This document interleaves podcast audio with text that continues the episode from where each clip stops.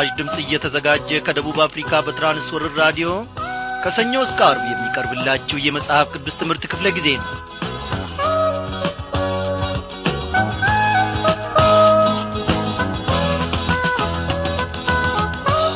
እንደምናመሻችሁ በጌታ የተወደዳችሁ ክብሯን አድማጮች ዛሬም የእግዚአብሔር ፈቃዱ ሆኖ እነሆ ተከታታዩን የትንቢተ ሚልኪያስ መጽሐፍ ጥናታችንን ይዘንላችሁ ቀርበናል። እንግዲህ በያላችሁበት ስፍራ ሆናችሁ በዚህን ሰዓት አንድ ላይ ወደ እግዚአብሔር ማድ የቀረባችሁ ታላላቆች ታናናሾች እግዚአብሔር ለሁላችንም ቋንቋ አለው። እንደሚገባን በጌታ መንፈስ ቅዱስ አስተማሪነት ይናገረናል። ስለዚህም ደግሞ በዚህች ምሽት እግዚአብሔር አምላካችን አሰራሩን ሚስጥሩንም ሁሉ ያሳውቀናል። ሕይወታችን የሚጠገንበት ለሌላውም ትርፍ የምንሆንበትን ጸጋ ደግሞ እግዚአብሔር ከዚህ ማዕዱ በእውነት ያካፍለናል። ጌታ እግዚአብሔር እኔና እናንተን ከሞት ባይታደገን ከጠላት መንጋጋም ባያድነን ኖሮ ይህንን የመሰለ ቋንቋ እንናገርም ነበረ የመንግሥተ ሰማያትን ምስጢር የጌታን ታላቅነት እያወሳ የሚናገር ከንፈር እንደምን የተባረከ ነው! እኔና እናንተ በዚህ ታድለናል። ይህንን እግዚአብሔር አምላካችንን እያሞጋገስን እስከ መጨረሻው ድረስ አብረን እንቆያለን። እግዚአብሔር ለዘላለም የተመሰገነ ይሁን። አንድ ላይ እናምልከው Listen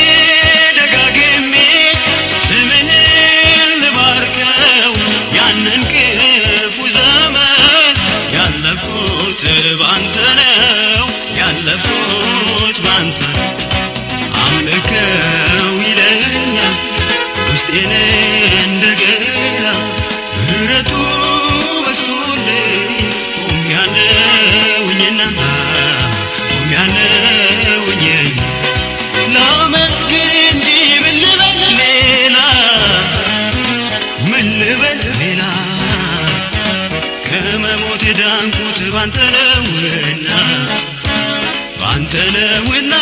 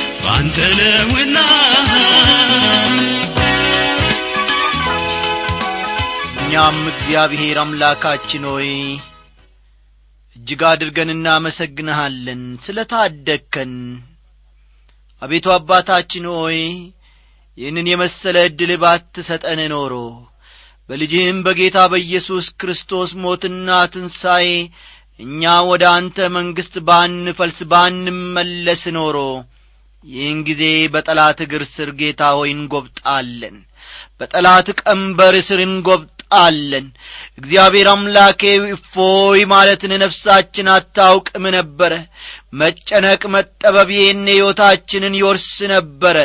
ዛሬ ግን በአንተ ብርሃን አይተናል። ዛሬ ግን በአንተ መዳንን አግኝተናል። ዛሬ ባንተ ማረፍን አግኝተናል ኩራታችንና ጥጋባችን ሆናልና የእግዚአብሔር ልጅ ኢየሱስ ክርስቶስ እጅግ አድርገን እናመሰግንሃለን። እግዚአብሔር ሆይ በዚህች ምሽት ደግሞ በመካከላችን ሆነ። ድንቅ የሆነውን ሰማያዊን ምስጢርህን እንድትገልጥና እንድታስተምረን የጠመመውን ሕይወታችንንም ደግሞ እንድታቀናልን። አቤቱ አምላካችን ሆይ ከገበጥንበት ከደቀቅንበት ሕይወታችንን እነሆ እግዚአብሔር አምላኬ ካደቀቀው ነገር ሁሉ ነጻ እንድታወጣን በኢየሱስ ክርስቶስ ስም ወደ አንተ እንጸልያለን። እግዚአብሔር አባቴና አምላኬ ሆይ ለዓለም ነገር ቅብዝብዝ ሆነን ከመኖር ለዓለም ነገር እግዚአብሔር ሕይወታችንን ሰተን ከመኖር እግዚአብሔር ሆይ በእውነት እንጠራለን። ጌታ ሆይ ዛሬውኑ አንተ ትፈታን ዘንድ ዛሬውኑ እግዚአብሔር ሆይ ዐይናችንን ወደ ልጅ ወደ ጌታ ኢየሱስ ክርስቶስ የመስቀል ፍቅር እንድታቀና በዚህን ሰዓት ወደ አንተ እንጸልያለን። አምላካችን ሆይ ብዙ በዓለም ውስጥ የሚያማምሩ ነገሮች አሉ። ዛሬ ልባችንን ያማለሉ ዛሬ ልባችንን ጌታዬ ካንተ የመስቀል ፍቅር ደግሞ ሊያኰበልሉ የሚፈልጉ ነገሮች አሉ። ሕይወታችንን የሚወጉ ሕይወታችንን የሚቧጥጡ ብዙ ብዙ ነገሮች አሉ አንዳቸውም አይረቡንም። መልካም መስለው አብረቅርቀው ዛሬ ጌታዬ ሆይ የማረኩን ነገሮች ነገ ደግሞ ወደ ሞት ጉድጓድ ይወረውሩናል። ኦ እግዚአብሔር ሆይ ዳዊት ባሪያ እንደ መረጠ ሁሉ ከማንኛውም ከዚህ ዓለም ተድላና ምቾት ይልቅ በአንተ ደጃፍ ተጥሎ መቀመጥ ለእኛ ይሻለናልና። እግዚአብሔር ሆይ ዛሬም ወደ ደጃፍህ መልሰን። እግሮቻችን ከቤት ኮብልለው ሊሆኑ ይችላሉ። ልባችን ከአንተ ቤት ኮብልሎ ሊሆን ይችላል።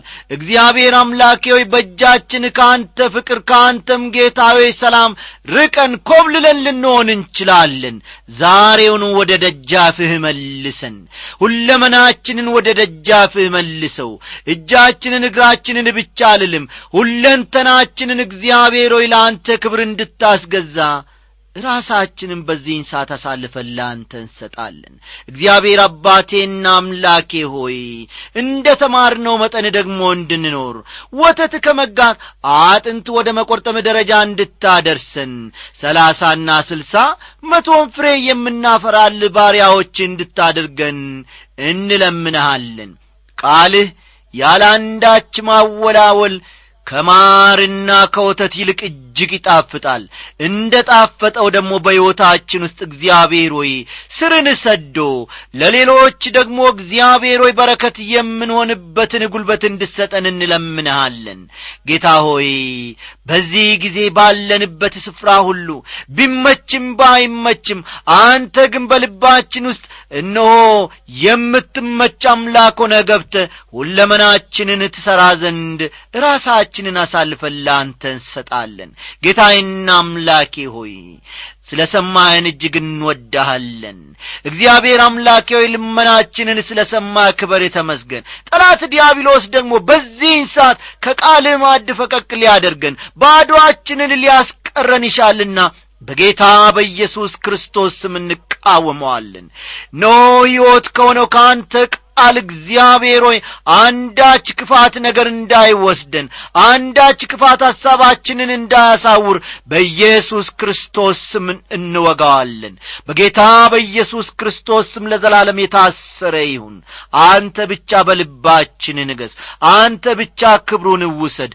በመድኃኒታችን በጌታችን በኢየሱስ ክርስቶስ ባከበርከው በአንድ ልጄ ስም አሜን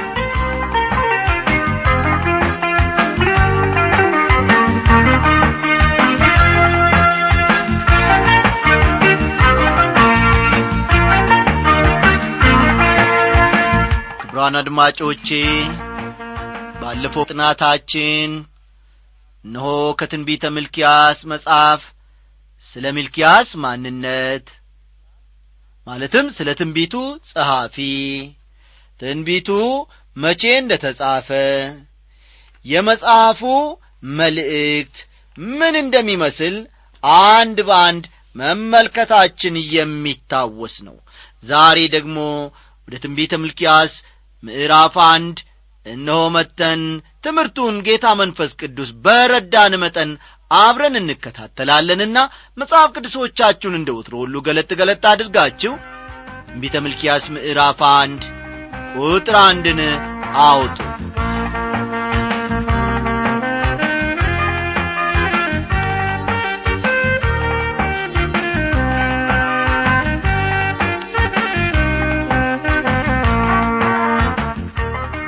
ባለፈው ጥናታችን እንደ ተመለከት ነው ሚልኪያስ በዚህ በምዕራፍ አንድ ውስጥ የሚያነሳውና መፍትሔም ለመስጠት የሚሞክረው ነህምያ አንስቶአቸው የነበሩ ችግሮችን መሆናቸውን እንዲህ ከሆነ ደግሞ ሚልኪያስ ከነህምያ ጋር በአንድ ዘመን ሳይኖሩ እንዳልቀረ የመጀመሪያው ችግር የክህነቱና የካህናቱ አገልግሎት መርከስ መሆኑን በስፋት ተመልክተናል።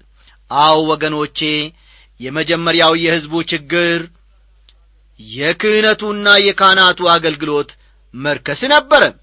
ሁለተኛው ችግር ደግሞ እስራኤላውያን ሚስቶቻቸውን እየፈቱ ሕዝቡ ከአረማውያን ወገን ሚስቶችን ማግባታቸው ሌላኛው ችግር ነበረ እግዚአብሔር ደግሞ እንዲህ ያለውን ጉዳይ በቸልታ አይመለከተውም።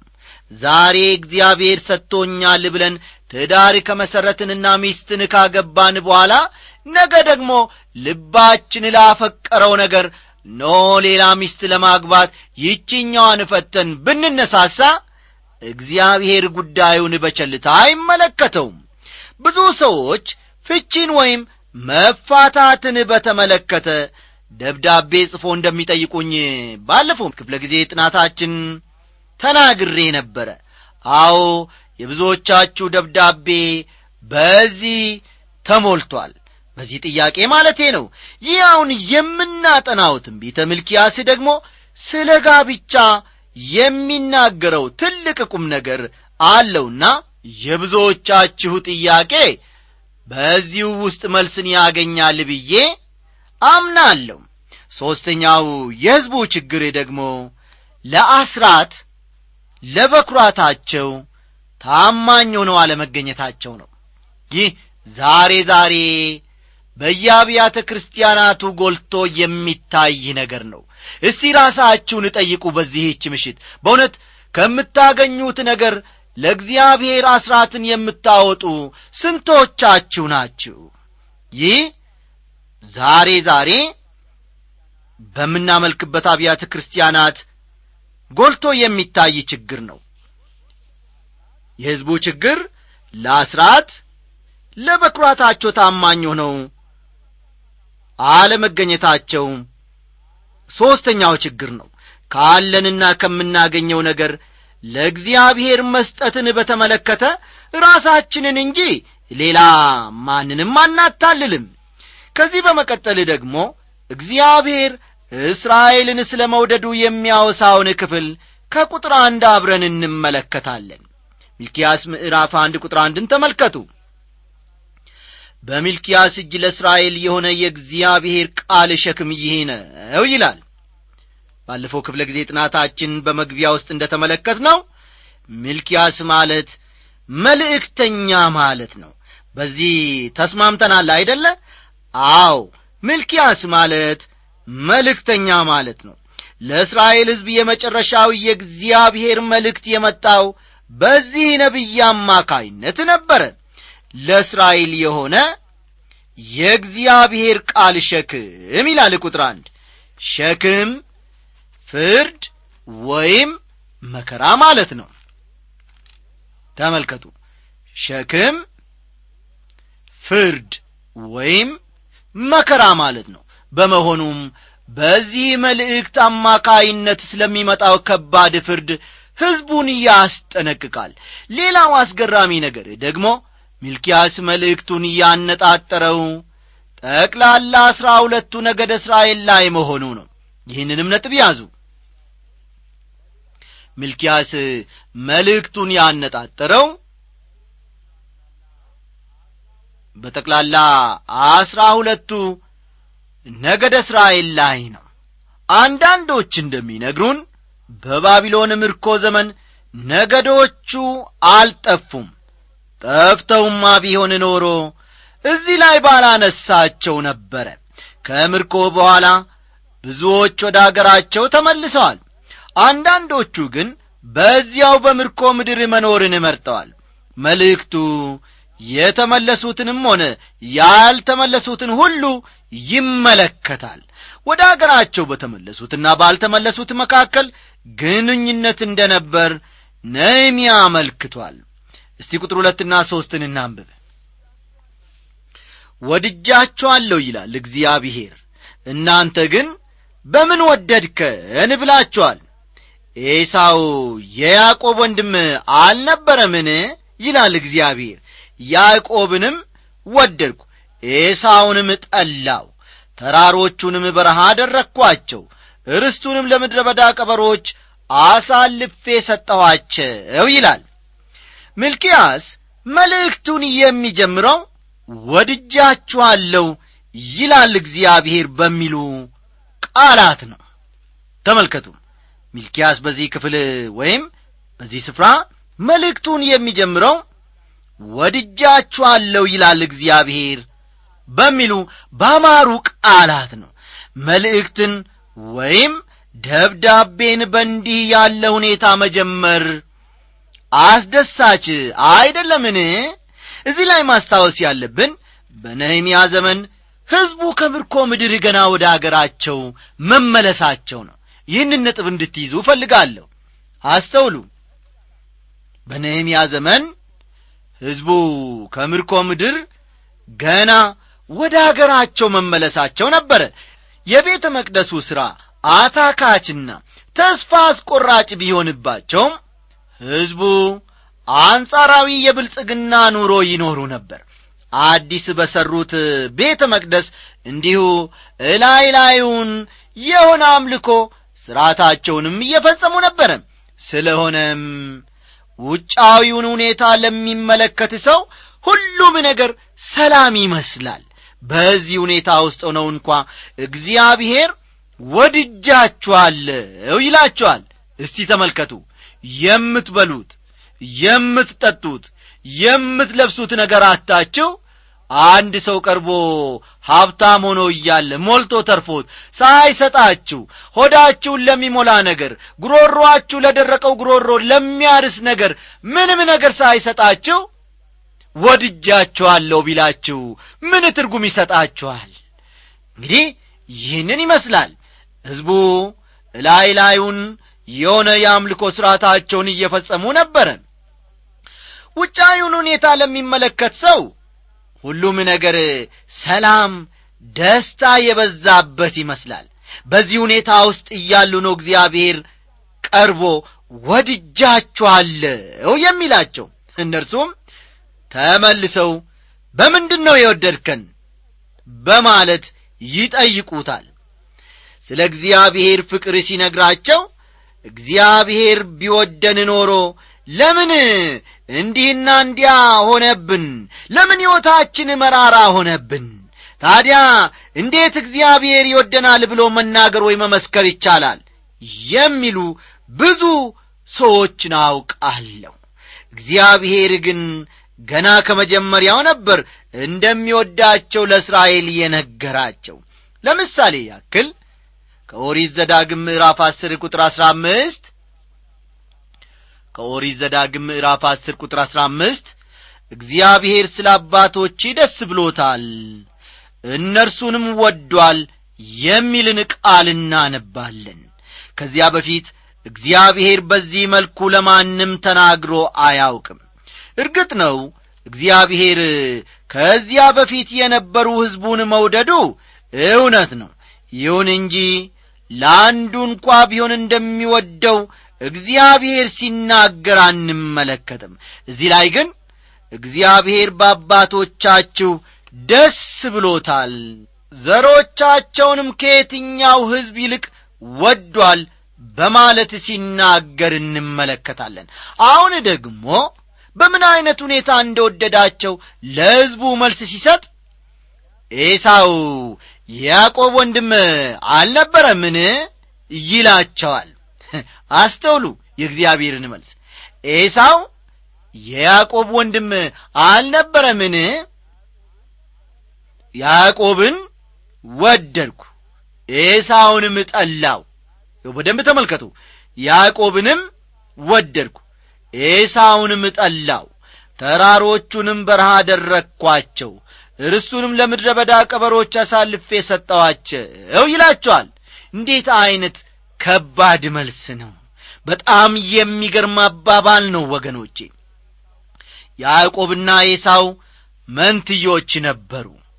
ይሁን እንጂ እግዚአብሔር ገና ከመጀመሪያው ነበር በመካከላቸው ልዩነት ያደረገው። ዘፍጥረት ምዕራፍ 25 ቁጥር 22ና 23ን ይመለከቷል። ዘፍጥረት 25 ቁጥር 22ና 23 ይህን ይፋ ያደረገው ግን ከአንድ ሺህ አምስት መቶ ዓመታት በኋላ ነበር። ተመልከቱ ይህንን ጉዳይ ማለት በመካከላቸው ያለውን ልዩነት እግዚአብሔር ይፋ ያደረገው ወይም ግልጥ ያደረገው ከአንድ ሺህ አምስት መቶ ዓመታት በኋላ ነበር። እዚህ ላይ አንድ መሠረታዊ ችግር መነሳቱ የማይቀር ነው። ለመሆኑ ለምንድን ነው እግዚአብሔር ኤሳውን እየጠላው ለምንድን ነው ያዕቆብን ግን እየወደደው? ይህንን ከዚህ ቀደም ጥያቄውን አንስተን ተነጋግረንበት እንደ ነበረ ትዝ ይለኛል። እግዚአብሔር ኤሳውን የጠላው ነገር ግን ያዕቆብን የወደደው ለምንድን ነው አንድ ጊዜ አንድ የመጽሐፍ ቅዱስ ተማሪ ወደ አንድ አገልጋይ ይመጣና ለምንድን ነው እግዚአብሔር ኤሳውን የጠላው በማለት ይጠይቃቸዋል። እሳቸውም ለዚሁ ተማሪ ሲመልሱ ይህን ጥቅስ በተመለከተ እኔም ችግር አለብኝ። የእኔ ችግር ለምን እግዚአብሔር ኤሳውን ጠላው የሚለው ሳይሆን እንዴት እግዚአብሔር ያዕቆብን ሊወደው ቻለ የሚለው ነው በማለት የተማሪውን ጥያቄ በጥያቄ መልሰውለታል።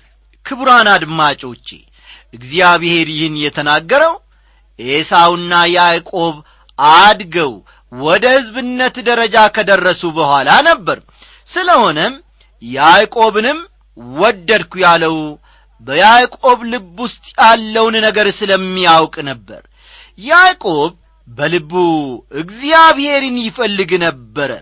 ኤሳው ግን እግዚአብሔርን የሚፈልግ ልብ አልነበረውም።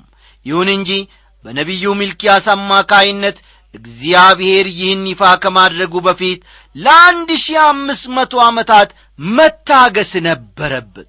እግዚአብሔር ኤሳውን መጥላቱ ያዕቆብንም መውደዱ ይበልጥ ግልጽ የሚሆንልን ደግሞ ከእነርሱ የተገኙ ዝርያዎችን ስንመለከት ነው።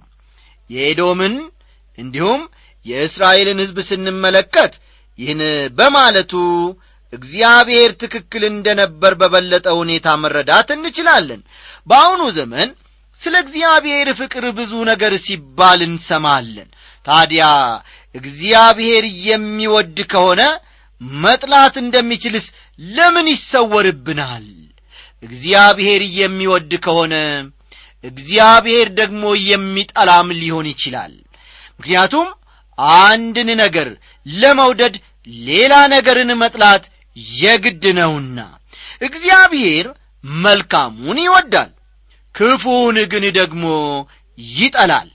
በኤሳው ውስጥ የነበረውን ክፉ ነገር እግዚአብሔር ያውቅ ስለ ነበር ጠላው።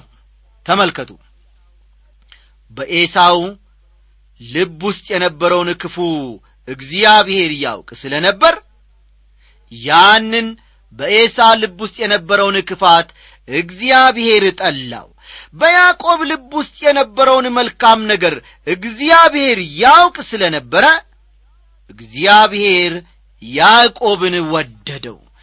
ቁጥር አራትና አምስትን ተመልክተን የዛሬውን ትምህርታችንን እናጠናቅቃለን። ኤዶምያስ እኛ ፈርሰናል ነገር ግን የፈረሰውን መልሰን እንሰራለን ቢል የሰራዊት ጌታ እግዚአብሔር እንዲህ ይላል እነርሱ ይሠራሉ እኔ ግን አፈርሳለሁ በሰዎችም ዘንድ የበደል ዳርቻና እግዚአብሔር ለዘላለም የተቈጣው ሕዝብ ይባላል። ዐይኖቻችሁም ያያሉ እናንተም እግዚአብሔር ከእስራኤል ዳርቻ ወዲያ ታላቅ ይሁን ትላላችሁ ይላል። በእነዚህ ከያዕቆብና ከኤሳው የተገኙ ሕዝቦች ላይ ያደረግኩት ነገር ያዕቆብን እንደ ወደድኩና ኤሳውን ግን እንደ ጠላው ያመለክታል ይላል እግዚአብሔር ይህን አስተውሉ። የኤዶምያስ ሕዝብ የእግዚአብሔር ፍርድና ቅጣት ከተፈጸመባቸው በኋላ ልብ በሉ የኤዶምያስ ሕዝብ የእግዚአብሔር ፍርድና ቅጣት ከተፈጸመባቸው በኋላ እንደ ሕዝብ እንደ ገና መቋቋም አልቻሉም። በአሁኑ ጊዜ የኤዶማዊ ዜግነት ያለውን ሕዝብ በፍጹም ማግኘት አይቻልም። እዚህ ላይ እግዚአብሔር እወዳችኋለሁ እንደምወዳችሁም በተግባር አሳይቻችኋለሁ በማለት ለሕዝበ እስራኤል ይናገራል። ለዚህ ፍቅሩ ማስረጃ የሚሆን ነገር እስኪመጣ ድረስ እግዚአብሔር እስራኤልን እንደሚወዳ አልተናገርም ማስረጃ የሚሆኑ ነገሮች እስኪኖሩ ድረስ እግዚአብሔር ይህን በተመለከተ ምንም መናገር አልፈለገም እግዚአብሔርን ስለዚህ ድንቅ ቃሉ ታዲያ ምን እንበል? ስሙ ለዘላለም እየተመሰገነ ይሁን።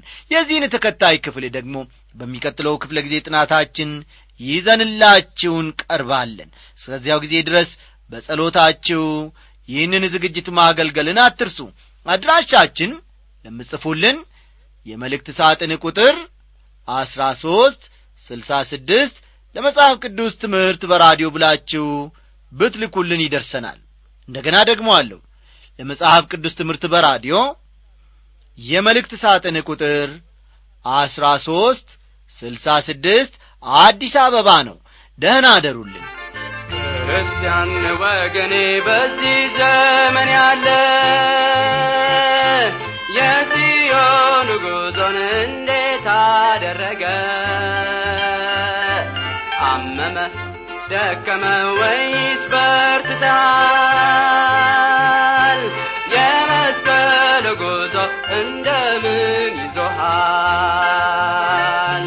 የመስቀል ጉዞ እንደምን ይዞሃል? ጌታን ስትቀበል መጀመሪያ ጊዜ የነበረ ፍቅር የጸሎት ኑዛዜ ዛሬም ካንተ ጋር ነው ወይስ ጠፍቶብሃል? እንዴት ትጓዛለህ? እንዴት ይዘኸዋል? ክርስቲያን ወገኔ በዚህ ዘመን ያለ የጽዮን ጉዞ እንዴት አደረገ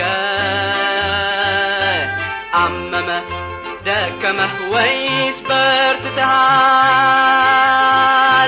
የመስቀሉ ጉዞ እንደምን ይዞሃል? የመስቀሉ ጉዞ እንደምን ይዞሃል? ተራራ ላይ ወጥተህ ትፈነድቃለህ ወይስ በሸለቆ አዝነህ ታለቅሳለህ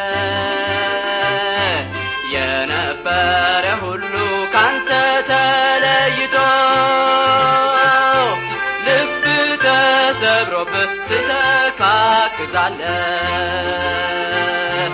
ክርስቲያን ወገኔ በዚህ